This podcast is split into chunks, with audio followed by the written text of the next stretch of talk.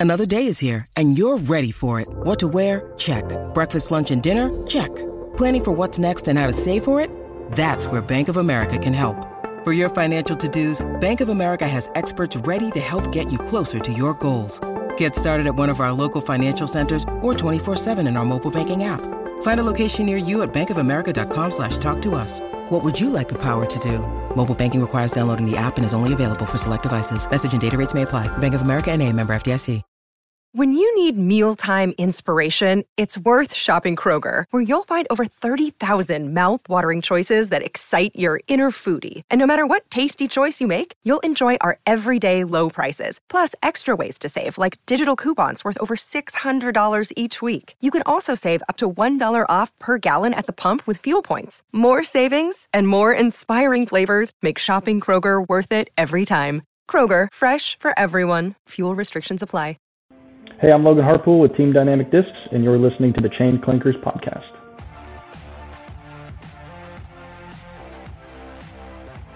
Welcome in everybody to the Chain Clankers Disc Golf Podcast. I'm your host Quentin Ferris. Today we are joined by Logan Harpool, three-time guest on the podcast. Super excited to talk to him and all that has changed in his life and game so far this season. Before we jump into it, I do want to let you guys know about the premier sponsor for this episode, Upper Park Disc Golf. They make some of the best bags in the disc golf industry. I've been using my Rebel for about two years. Absolutely love it. I see no signs of wear and tear on it. I can get so many discs in there, tons of storage. The wa- two water bottle holders, absolutely clutch during the summer. Now it's just a phone holder for one during the winter when I don't need that second water bottle holder. They are truly amazing. You can now get 15% off by using promo code CLANKERS at checkout. That is right, CLANKERS at checkout will give you 15% off. Today we are talking to Logan Harpool, local here out of Wichita. Had a pretty good season, I would say. I was looking at your profile and I saw a lot of ones on there, a lot of wins, so that's always a good season to have, getting those underneath your belt on the tour a little bit. And uh, I think one of the most notable, at least for me, bringing home the W at Keeper of the Chains, uh, probably the A tier here in Wichita, the largest tournament in Wichita. That's such an amazing accomplishment. And uh, I can't say enough good things about Logan, but Logan, how are we doing tonight, man?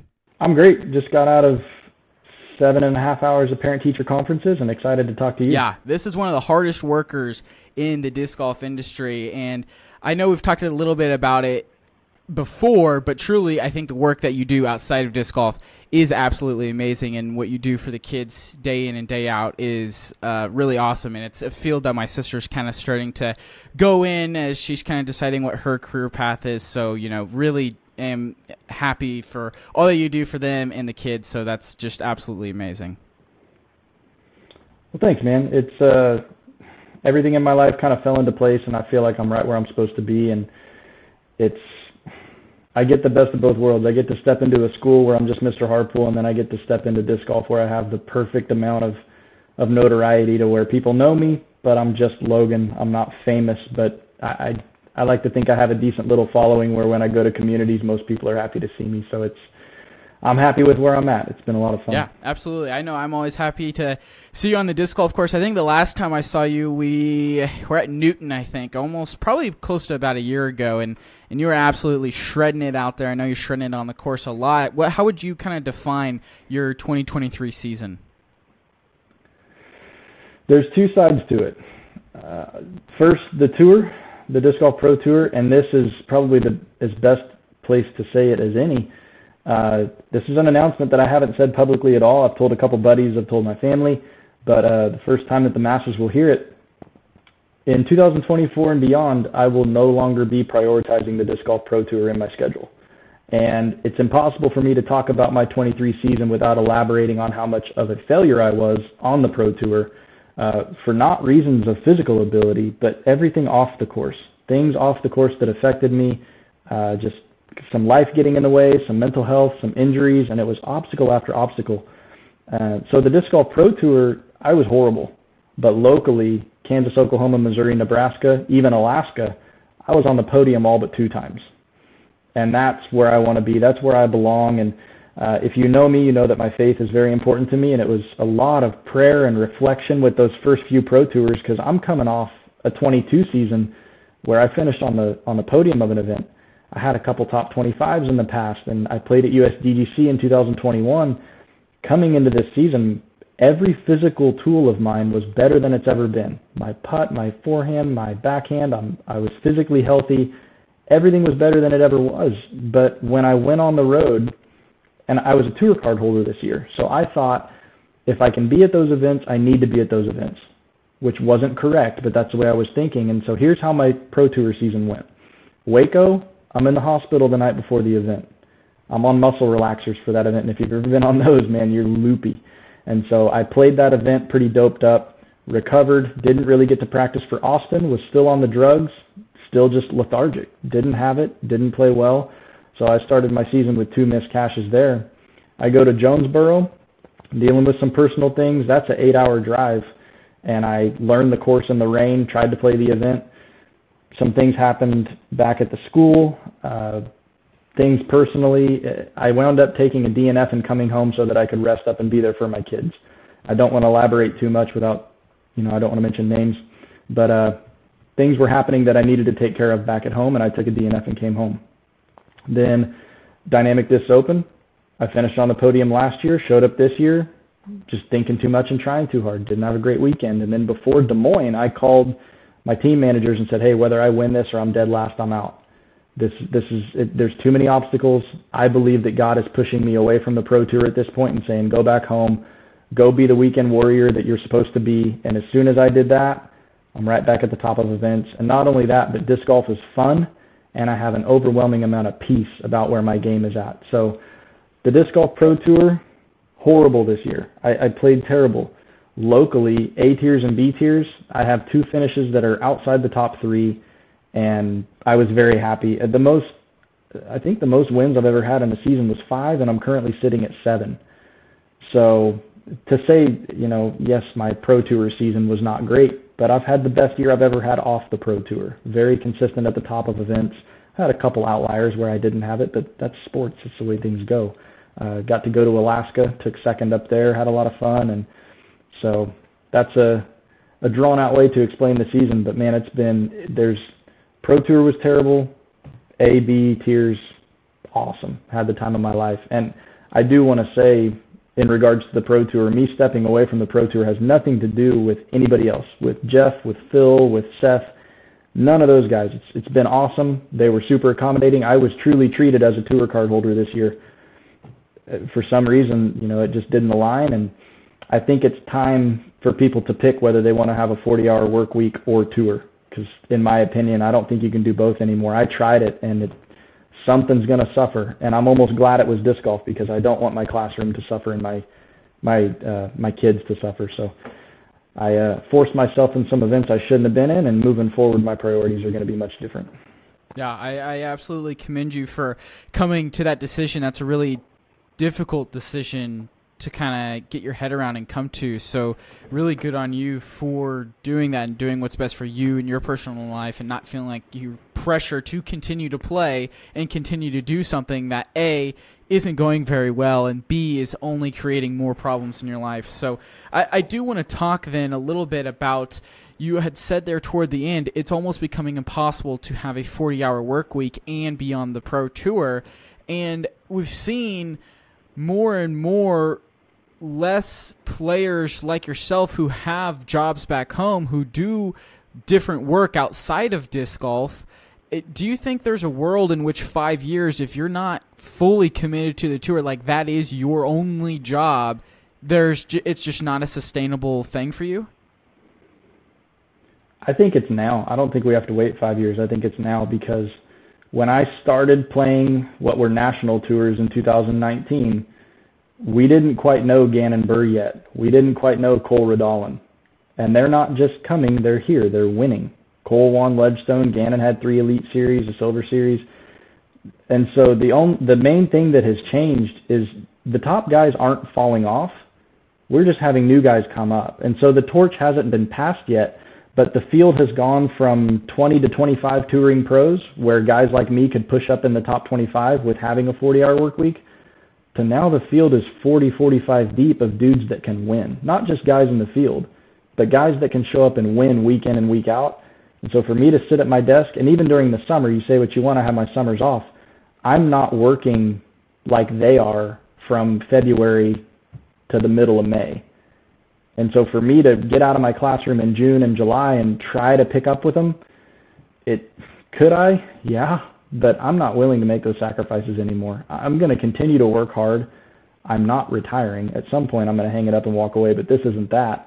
I'm just switching gears and coming back home and, and being where I'm supposed to be. But the, uh, yeah, uh, you got to pick. You can't have both. And you might be able to have a job, but it's got to be a job that allows you to spend time. And I mean, you got to be putting in hours. Because, like I said, it's the only thing that's changed. Nobody's gone away. The only person that's gone away is Seppo because he retired. Now the only difference is you still got Paul, Rick, Simon, Drew, the OGs, and now you got all the youngsters coming up. Kyle Klein, Cole. Uh, I remember playing on a card with Cole and Cade Filamahala. I had no idea. Like they were strangers, and now looking back, I'm like, shoot, we we came up together. They ran it a whole lot further than I did because they dedicated everything they had to it. But they're also younger. You know, I'm 29. I'm not going to step away from my career at 29 to to pursue that and hope it works out.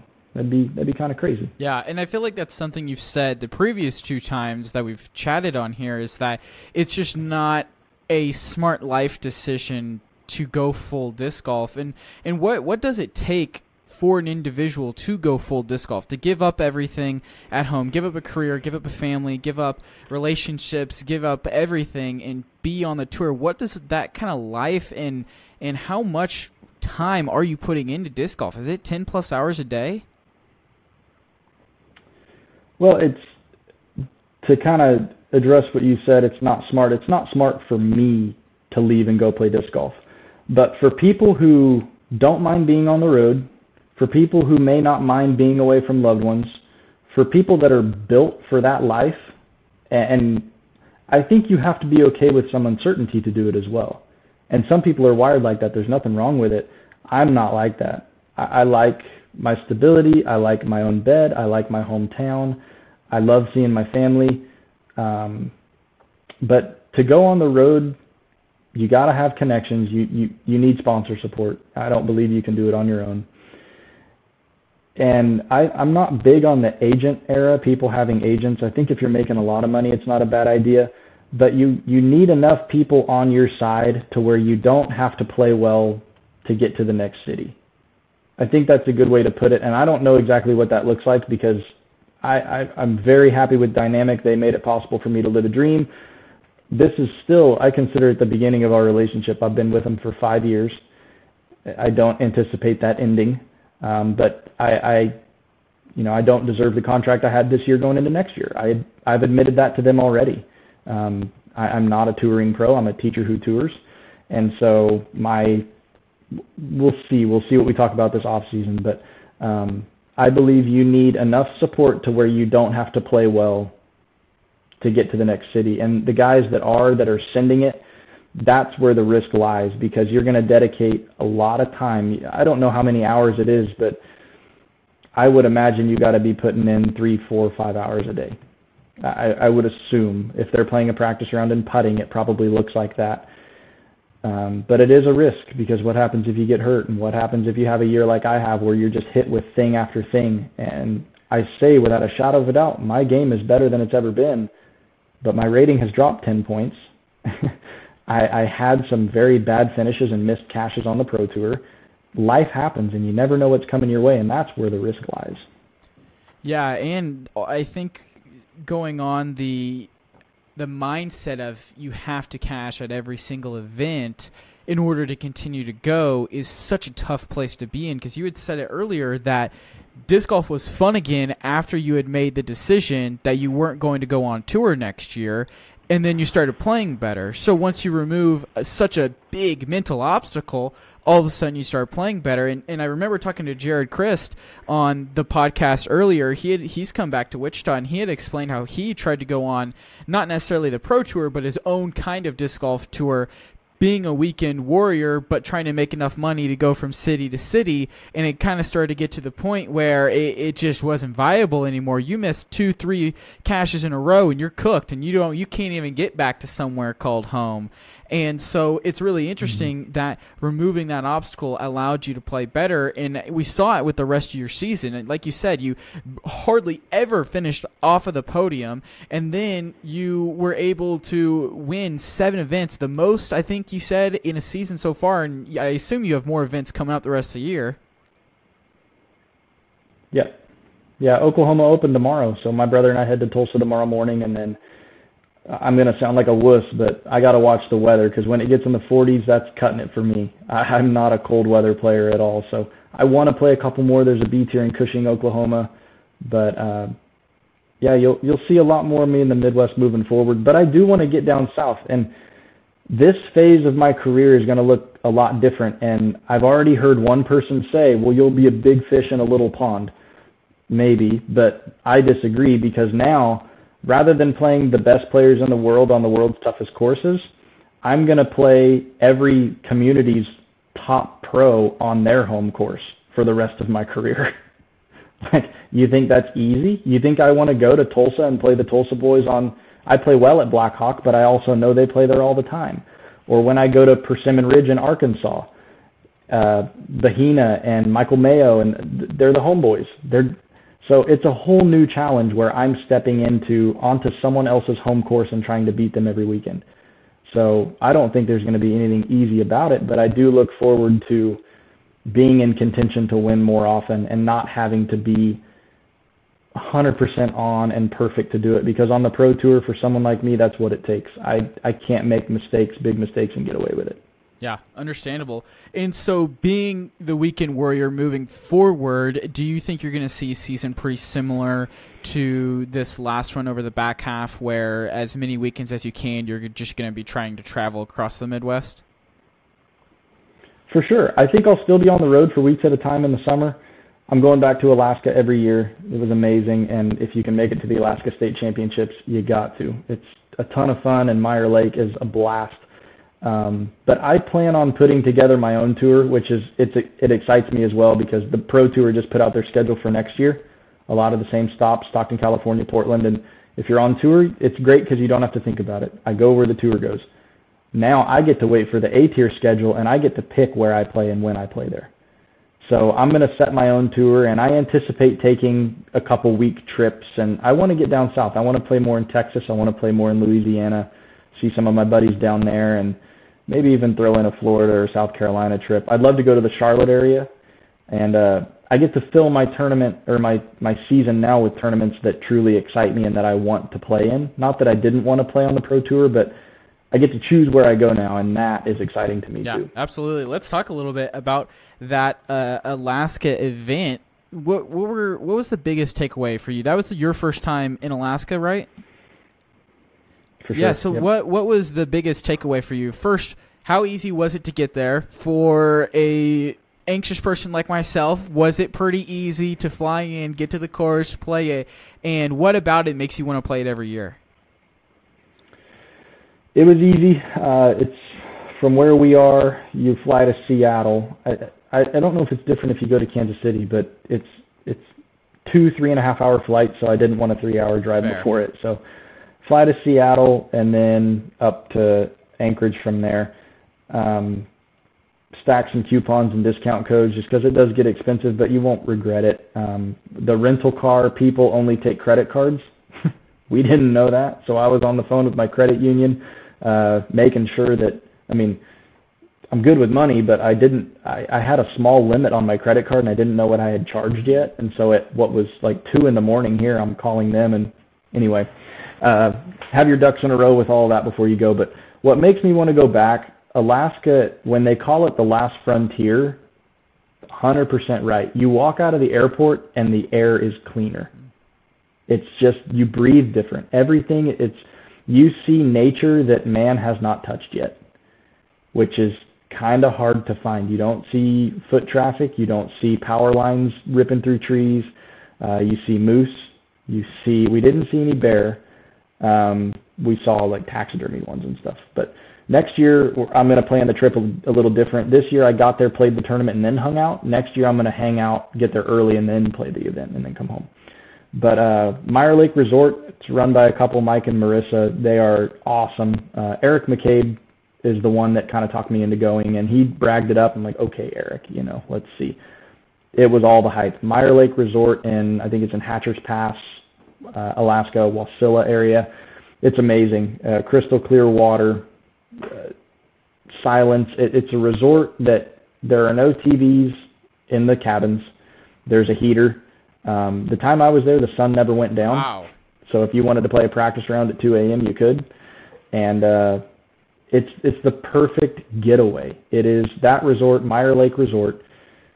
You unplug. Like I said, there's no TVs. It forces you to get outside and kayak and, and be in paddle boats and swim if you want. And I love that. And if you're not someone that likes to put your phone down, you won't like it. But it's it is amazing. Yeah, that sounds absolutely breathtaking. Uh, definitely somewhere I would I would love to play, and just the whole scene and vibe around it definitely sounds awesome. And so, talk to me a little bit about maybe some of the challenges during that event. That's a very unique course. Um, what what are some things that you'll take away from playing those couple rounds there that you'll use to your advantage this next year? Yeah, it's a very technical course. I uh, with the frustration of how my year went on the pro tour, I dealt with a lot of anger, and I've never really been an angry person, but it was just frustration because, like, man, I know the work I've put in. Why am I not seeing results? And so Alaska was kind of me flipping a switch and saying, you know what? I'm done getting mad at disc golf. It doesn't accomplish anything. And I would tell people that, but then I myself am getting angry. And uh, I guess the big takeaway there is the only thing getting angry is going to do is ruin your next shot it's disc golf, and and it's easier to say that when you're in Alaska because you look up and there's mountains and you're breathing the most fresh air you've ever breathed, and uh, it, it just flipped the switch for me. And I looked at Google Maps on my phone and looked at how far away from home I was, just to put it in perspective. I'm like, man, disc golf brought me here. Of all the things to get me to Alaska, it was disc golf. How blessed am I? And I, I will never forget that aha moment of just, I'm getting paid to play disc golf. This is awesome.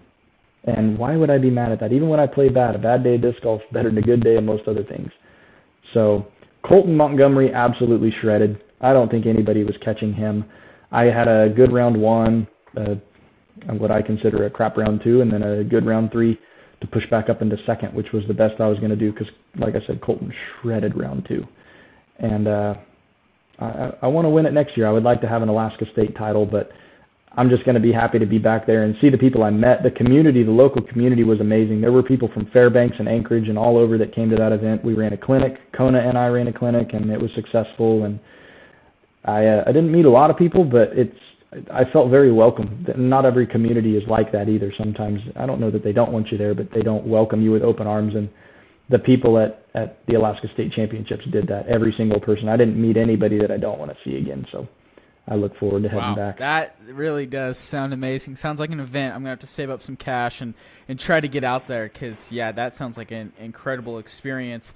And I liked what you had said about the getting angry only ruins your next shot. And I think that's something a lot of newer disc golfers and there's a couple of guys for my work that I'm coaching right now, and you have you go in this progression of you suck and everything is bad, and then you start to get better and then you have that one to two rounds or shots that kind of regress, and you kind of start getting that little bit of an anger uh, every now and then. And then as you keep getting better, every time you kind of take a step back or two, you get more angry. And I've seen it where literally exactly what you're saying. It'll be okay. I missed the first putt on hole one, 10 footer that I shouldn't have missed, and now my drive on hole two is into the trees and it, the spiral just starts going on from there. Do you have any tips or anything to kind of help with stopping that spiral if the first hole's going bad? How, how can you break out of that?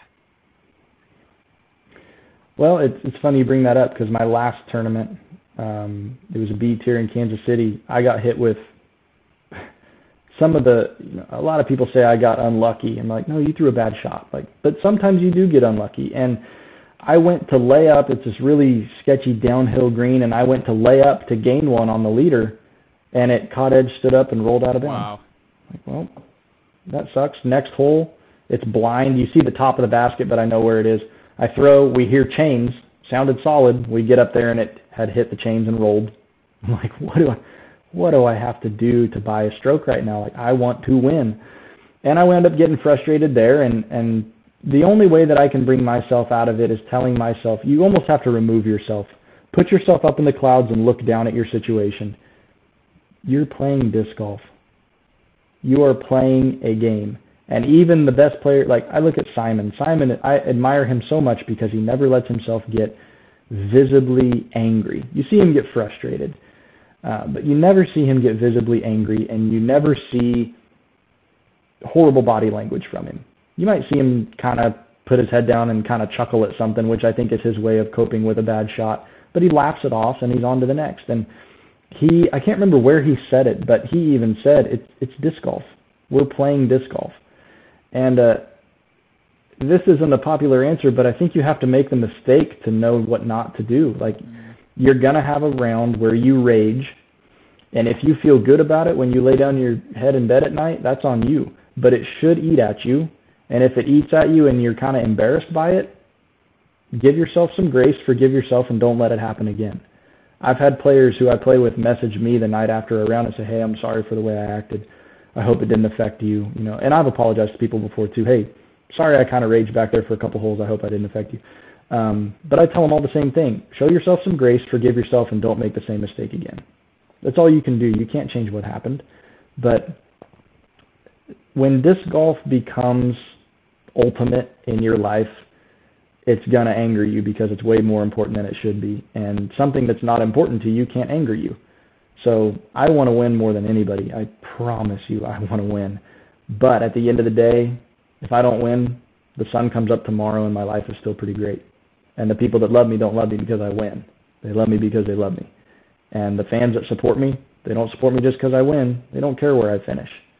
So I don't know if that helps. Hopefully it helps somebody, but get over it. It's it's just disc yeah, golf. that's some really sound advice. I think at the end of the day, of you know, you can't change what happened in the past. You can't change that you missed that putt, and uh, all you can do is kind of go forward. And I think today was a pretty good example. Actually, my uh, my boss at my actual job, him and I were playing, and I've been working with him a lot. And you guys have probably seen him on the old TikToks and Instagrams.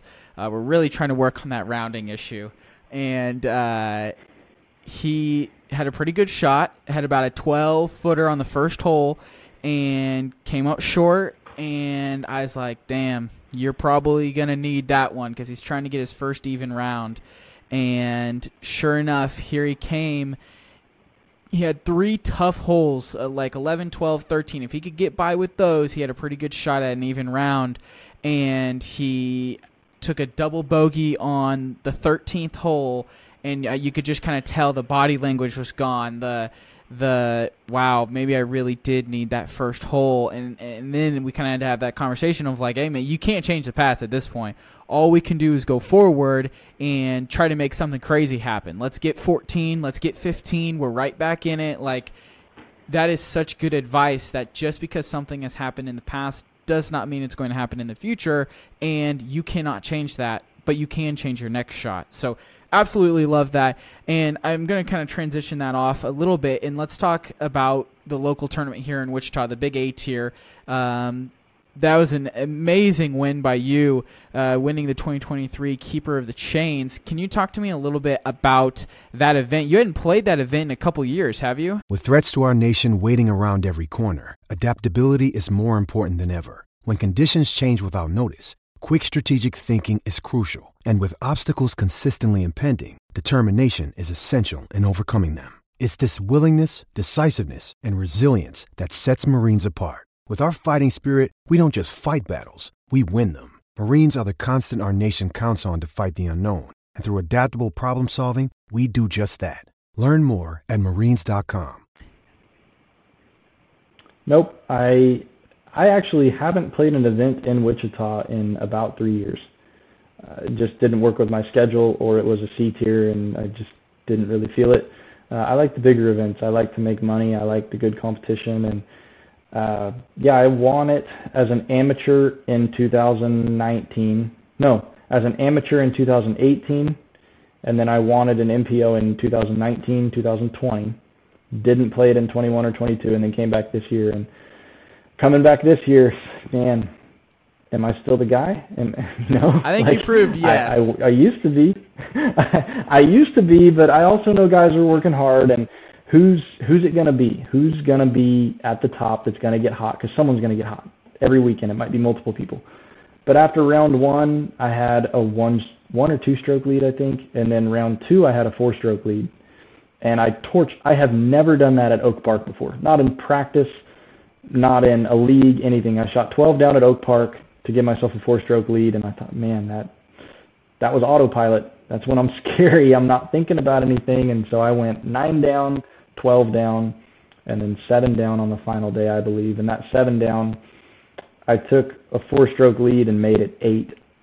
And then I laid up a few times toward the end just to not be stupid, and I wound up winning by five. So that felt good to come back home and win that. And man, everybody's good.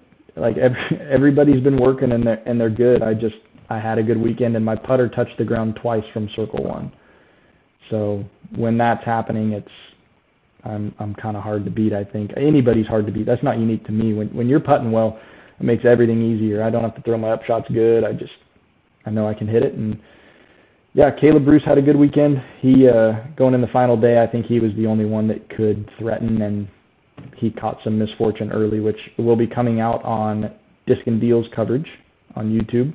So I don't know when that's going to come out, but at least the final round is recorded. So you'll get to see Clapp East was what we played on the final day, which is an awesome venue just outside of Ducks in Wichita, and it was a great weekend. Fun courses, good people, and really good to come back home and get the reception I did because I wasn't really sure about that either. You know, I haven't been here for a couple years. I've heard a little chatter that I don't come around much, but I I come around. It may not be a whole lot, but I'm here and I'm still the same dude. You know, I I love the fact that I show up and I'm just Logan to the guys. That's that's all I want. Just to be one of the guys, have fun, and throw some discs. Yeah, that's that's amazing. And did it kind of change your mindset going into that final round, knowing it was just you and Caleb? You really just had to beat one guy. You're pretty much, yes, you had a lead, but you're pretty much just playing match play with this guy. You didn't have to worry about anyone else. Does that alleviate some pressure on, on your game? That well, no, not really, because I'm I'm more apt to think about like don't blow this. like if you're the dude that blows a four stroke lead, whew, that's I don't want to be known for that. Uh, but Caleb did. I, he told me before the the round that he didn't get a practice round, mm. and that kind of changed the way I look. And and I said, hey, I'll tell you whatever you want to know because Caleb's always been straight up with me. We have a good relationship, and I said, if you have questions, let me know. I'll I'll be real with you and tell you where you want to be and where you don't. And I meant that. I, I want I want you at your best. I I'm not going to mislead you. I, I want to beat you because I worked harder and I played better. I don't want to beat you because you didn't know where an OB line was or anything. And unfortunately, I believe he went OB twice on hole two, which hole two is a monster yeah. on East. That is a tough, tough hole. And uh, that bumped the lead from four to six on hole two. And then, you know, I don't want to say it was locked up then because it wasn't, but with a six stroke lead, I can I can play safe, and I was playing safe and still birdieing. So it was it was autopilot, and we had fun. You know, there was it, it was a good card, and I think when the footage comes out, it'll show that we we genuinely had a good time. And uh, I hated it for Caleb, and I mean that. I, I wanted I want to battle, and I want to see my friends play well too. I'm not someone that pumps my fist when someone goes out of bounds. I want people to play well, and and like I said, I don't want to win because you rolled your ankle or because you didn't know where an OB line was. I want to win fair and square. I I'm, I'm always wired like that. So hated it for him, but man, it felt good to to lay up to win a couple times. I've never been able to do that. Mul- I've laid up before, but never multiple times. So that was that was cool to not have to push. And my brother, my bro- I was walking. There's there's a hole there. I forget what hole it is. It's, it's on the back nine, but we you can there's this bridge is blocked off, and some people walked across. I'm like I don't feel right doing that. So we walked the long way, and I see my brother walking in the gallery. I'm like, what the heck are you doing here, dude? I didn't even know you were here. And so he he walked with me for the last few holes, and so he's he's been literally walking shoulder to shoulder with me for both my A tier wins. So that was special to have him there for that's that. That's awesome. Too. Yeah, that's really cool. How would you describe the play of those courses? You obviously played fantastic. Was there anything about the event that you would have changed, made more difficult? How how would you rate the overall event? Playing it next year? Planning on it, yeah. Uh, Duck and I are talking about some changes already, and uh, the city from what I understand, coming from Duck, the city's very supportive. They're down to put in some trees and things. I've thought of a couple pins to move to turn kind of. There's a couple holes that I felt were kind of a par three and a half, and we can make them a little, make them true par fours and make them tough second shots, and that's something I'm in favor of. I can't think of the hole numbers off the top of my head, but one I can think of is hole 16 east. Coming down the stretch, it's wide open, just a little dump hyzer with a sidewalk you got to avoid, and I bet a lot of people toot it. Uh, we need to make that harder. We need to make that. And, and the one bogey I had on the weekend was hole seven, which is just this little chip shot over a creek. And I should have just blasted it past to be safe, but I was playing for birdie. I, I wanted to continue to be aggressive because I'm more likely to go OB laying up than being aggressive. I don't like laying up. Um, but that one I, I said should be an island if we're going to throw to that. It's only 310, I think. I came up short trying to park it. I, I should have just ripped it, but I don't think you should be able to rip it 60, 80 feet past and be safe there. I, I think if, especially if it's an A tier, if it's a B tier, or something doesn't matter. But in an A tier with that money on the line, an island, a, a, a pucker hole like that is not a bad thing. But there's a few, and and uh, if you follow Wichita disc golf at all, I, I think those changes are going to be communicated when they happen. Yeah, I'll have to tap in. I know I'm always in favor of making things a little bit more difficult, adding some trees here and there. And I think the more par fours we can have around town, the better the disc golf will be and the better you get. I think a great example, and I'm pretty sure you guys, like I'm 99.9% sure you guys played at Oak hole seven in the long position, the new long position. Um, and I've had so many people tell me, "Oh, this is ridiculous. It should be a par 4." And I say, "No, brother. I love this as a par 3. This is one of the top tier holes in Wichita because it's a par 3. If you make it a par 4, it's just another hole." Um, what, what are your thoughts on that change? And do you agree? Do, should it be a par 4? What, what are your thoughts? I don't care about par. Um, and I think par is going to get less and less important as time goes on. Par doesn't have to be attainable. It's my score against yours. And I like I don't like following golf's lead on a lot. I think we should do our own thing. We don't use a tee. We don't really have a green. Like some of that terminology, we don't tap in, we drop in. I think we need to do our own thing away from golf. But what golf does great is they don't often communicate their scores relative to par. They say they shot a 62 or they shot a 64 or you know you don't hear 10 under or something like that you might see it on a scoreboard but especially next year now that the pdga is talking about us everybody keeping score after a round it's going to be important that we say we shot a 48 or not five down because a five down on your UDisc might be different than the five down on my 54 par scorecard. So par, I don't I don't care about the par. Um, you couldn't call hole seven a par four though. It's Agreed. not not enough. You you you can park it. I will say there's luck involved though, because it's a flex forehand for me, and I'm not aiming for any specific gap. Yeah. I'm throwing it like I did to the old pin, just with a little more steam, and I'm hoping that I get a hard pan skip forward. What disc are you throwing on that? Gotcha. Raider. Yeah, yeah, super overstable. Nice. Stable Raider on a on a little ante to where it goes out and bends, but still comes back because my miss is to cook it yep. left because you can usually still get up and down. But even then, if if you get just left of the old pin, it, that's a scramble and a half from there. I feel like when I'm over there, I have to throw a, forehand roller because there's nothing there. Those guardian trees are so small, but they're so close that y- you can't get around unless you're throwing a roller down. Just about, and then the the basket's up on a hill. So if you don't get up the hill, you're putting up, and you don't normally practice yep. those.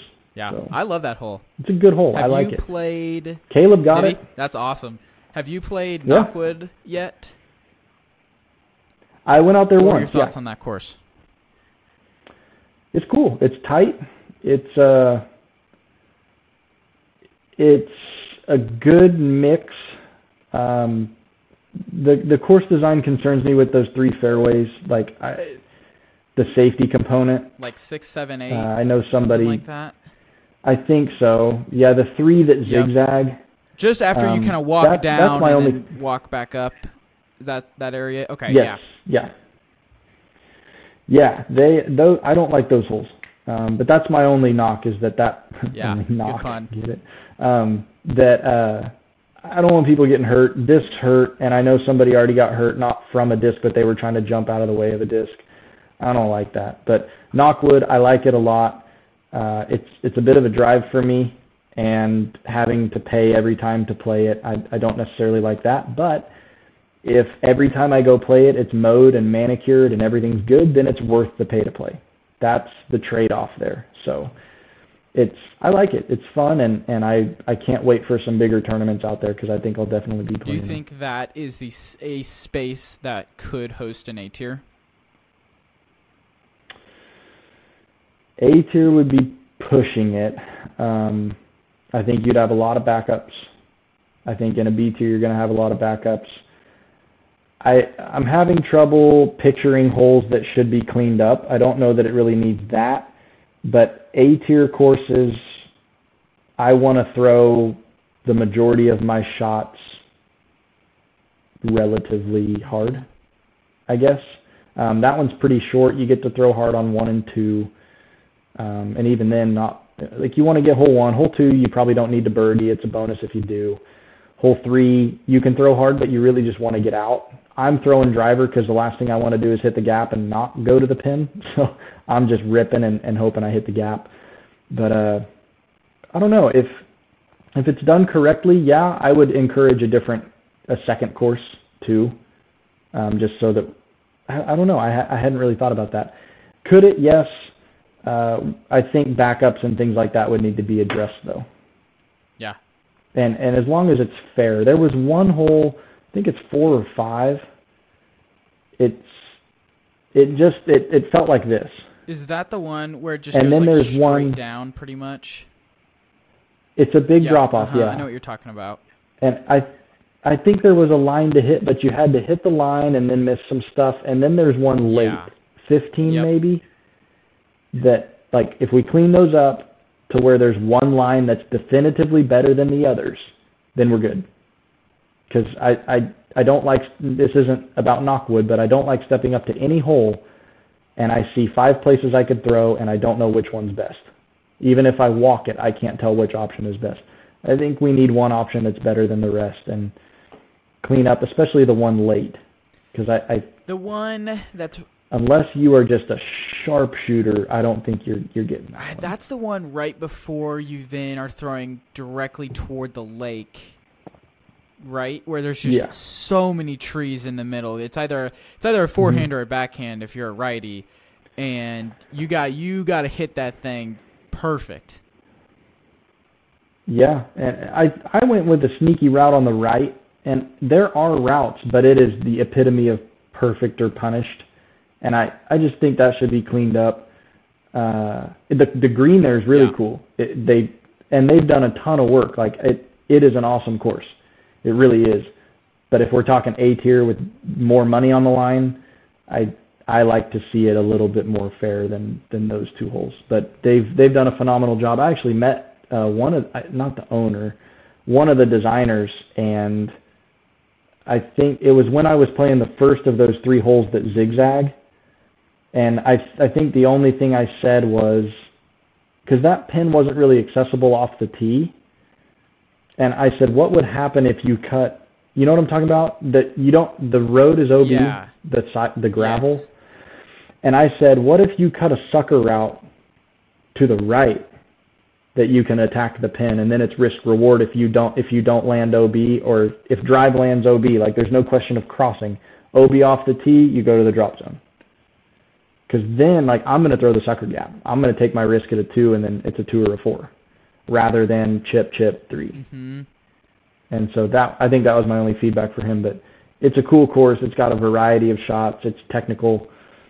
You get to rip on three holes, I think. Um, but I, I like it. If if my friends go, it's it's one that I need to be with people to play. I wouldn't drive out there to play it on my own just because it's a drive for me. But I enjoy playing it with friends. As far as an A tier, I don't know.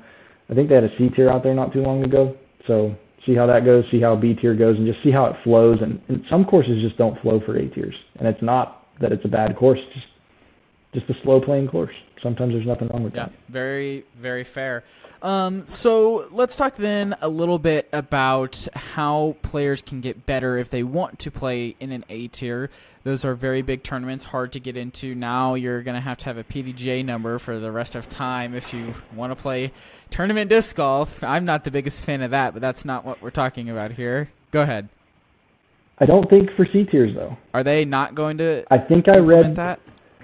I I think I read let me check here real quick. I think I read yesterday the PDGA posted like changes we listened and it said you don't have to be here results. I, I don't think you have to be PDGA to play That's C huge. tiers. B and A tiers, yes. Because genuinely, if I have to be a PDGA member to play C tier, you will not see me at a disc golf tournament again. Um, I'm just being honest with everyone. It's not happening. I where was it? Instagram probably. Stay tuned. I turned off my Wi-Fi. That's fair. so- That's on me, everyone. The suspense is building. You probably might know this by the time uh, you actually listen to this. But um, yeah, you cannot catch me there. Oh gosh, we're reading. Um, let me look it up on my phone. Is it Uh, backwards? yeah. Non-members can still play C Nice. tiers. No D tiers.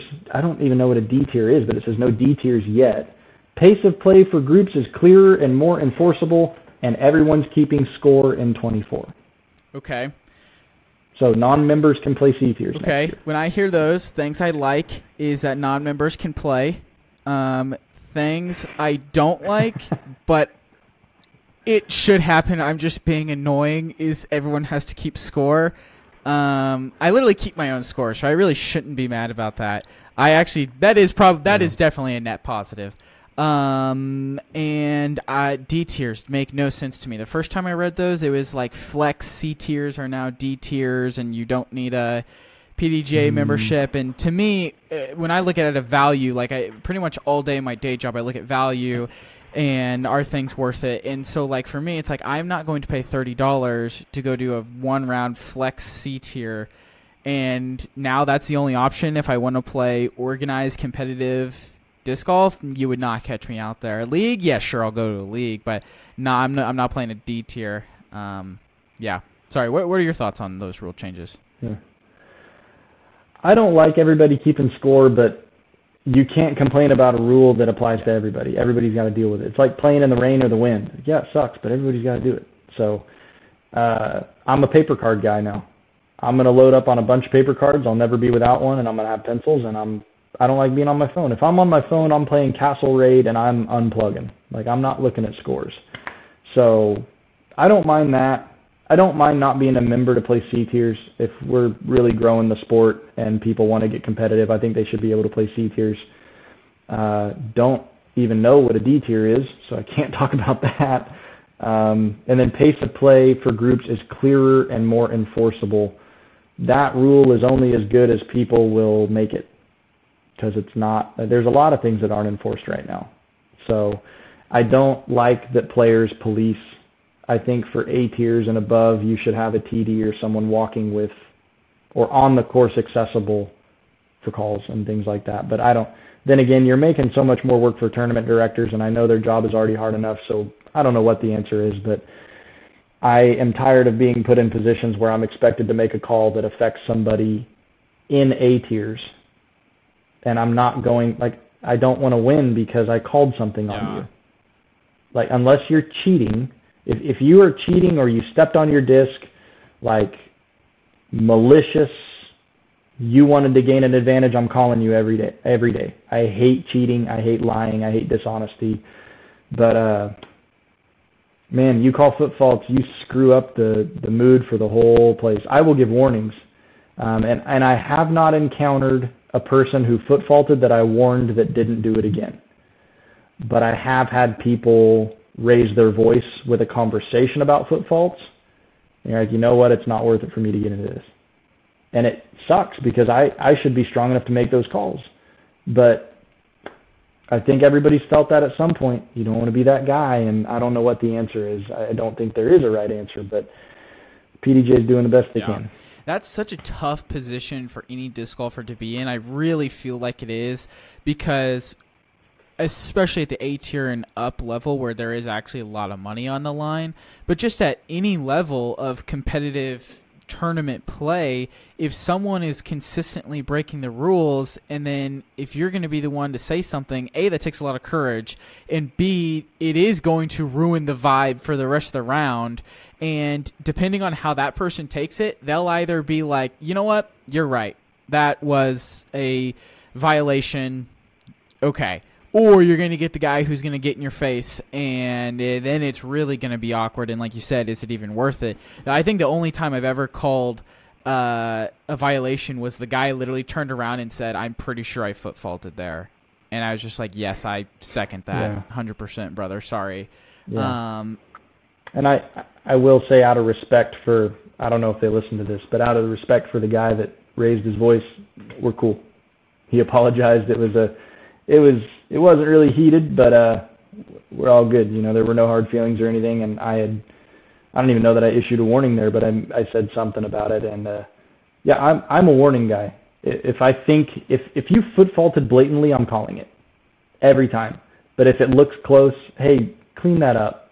Some that I probably could call that, but with now slow motion, I can't yeah. tell.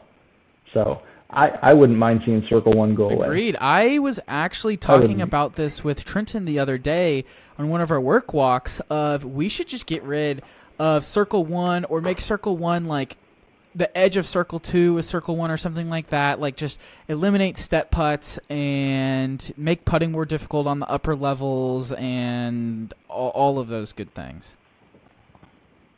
I'd rather see that than new baskets. I've heard talk of smaller baskets but no one's asking me. I'm I'm off pro tour.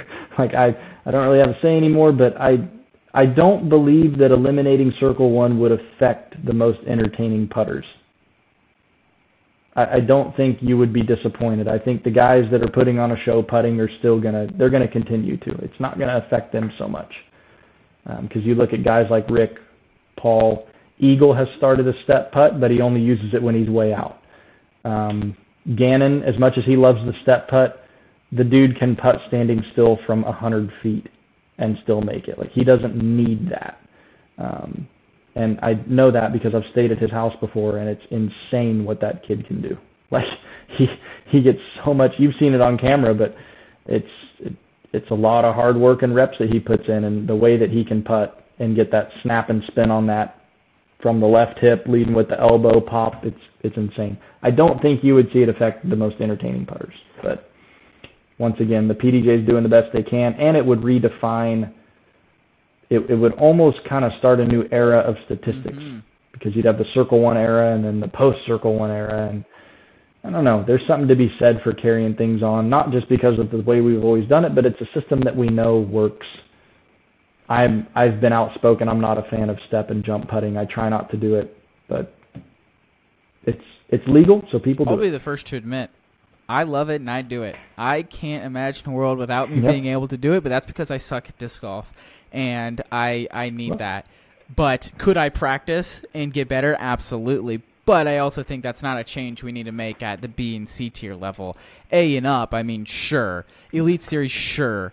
Um, but if you're just going out to go hang with your buds, then I who cares? If we if we're playing different rules for different levels, then the rating system has to. Be different. Oh, we should too. get rid of ratings. So there's a lot of red.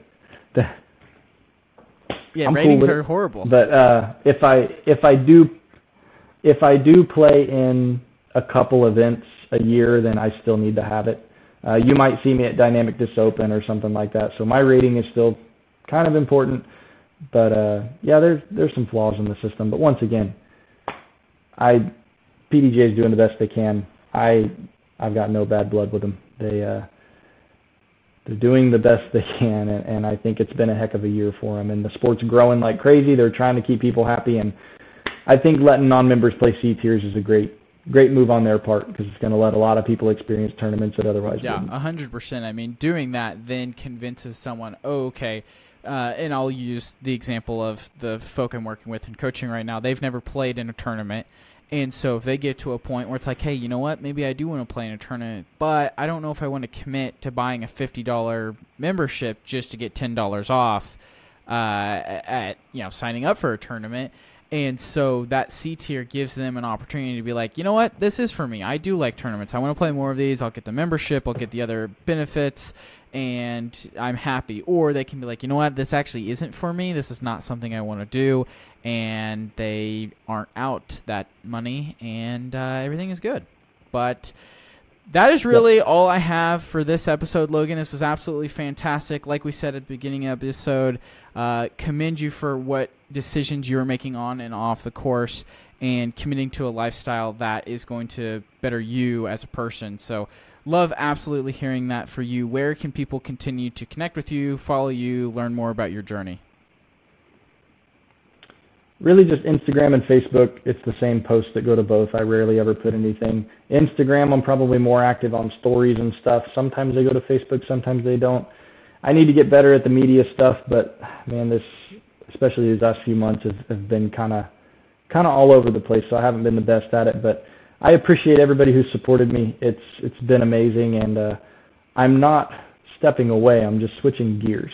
I'm going to be. I anticipate being more active in 24 than I ever have been because I'm I'm able to do it and I'm able to sleep in my own bed more often. I get to pick where I play now and, and all that stuff. So I'm very excited. I'm excited for an off season to step away and reset and and I'm healthy at the moment, but there are some things health wise I need to work on and get right to where I can be the best I can be in 24. But uh, I just thank you to everybody. Thank you for having me on here to where this this kind of stuff I, I love doing because I don't feel like people get to hear me just sit down and be me very often. And it's easy to see me on tournament day where I walk to the first tee and someone says, Good luck, Logan. And I raise my hand and I keep walking and I don't say anything. I, I understand that I can be seen as kind of arrogant at times because I'm a quiet person, but I I would encourage people to view it more as a quiet confidence, and I'm there to do a job at that time. If you want to talk, let's talk after. But uh, my my silence is not a negative thing. It's it. I like to flip a switch and compete, but at the same time, I like doing things like this, and I I hope I get more opportunities to just talk and let people hear that I'm a, I'm not a robot. You know, I drink chocolate milk, I ride my scooter, and I play disc golf. So I'm a, I live kind of a boring life, but man, I like it, and and I'm so thankful for everybody that's let me live this life. And whether you bought a Tour Series disc, a hat, a shirt, uh, or a Brixton trading card that I'm going to sign here and then ship back to you. Uh, I appreciate everybody who's supported me up to this point, and we're not done yet. That's awesome to hear. Thank you, Logan, so much for joining me on the Chain Clankers Disc Golf Podcast today. If you guys enjoyed, make sure you subscribe for more episodes, and we will see you guys next week.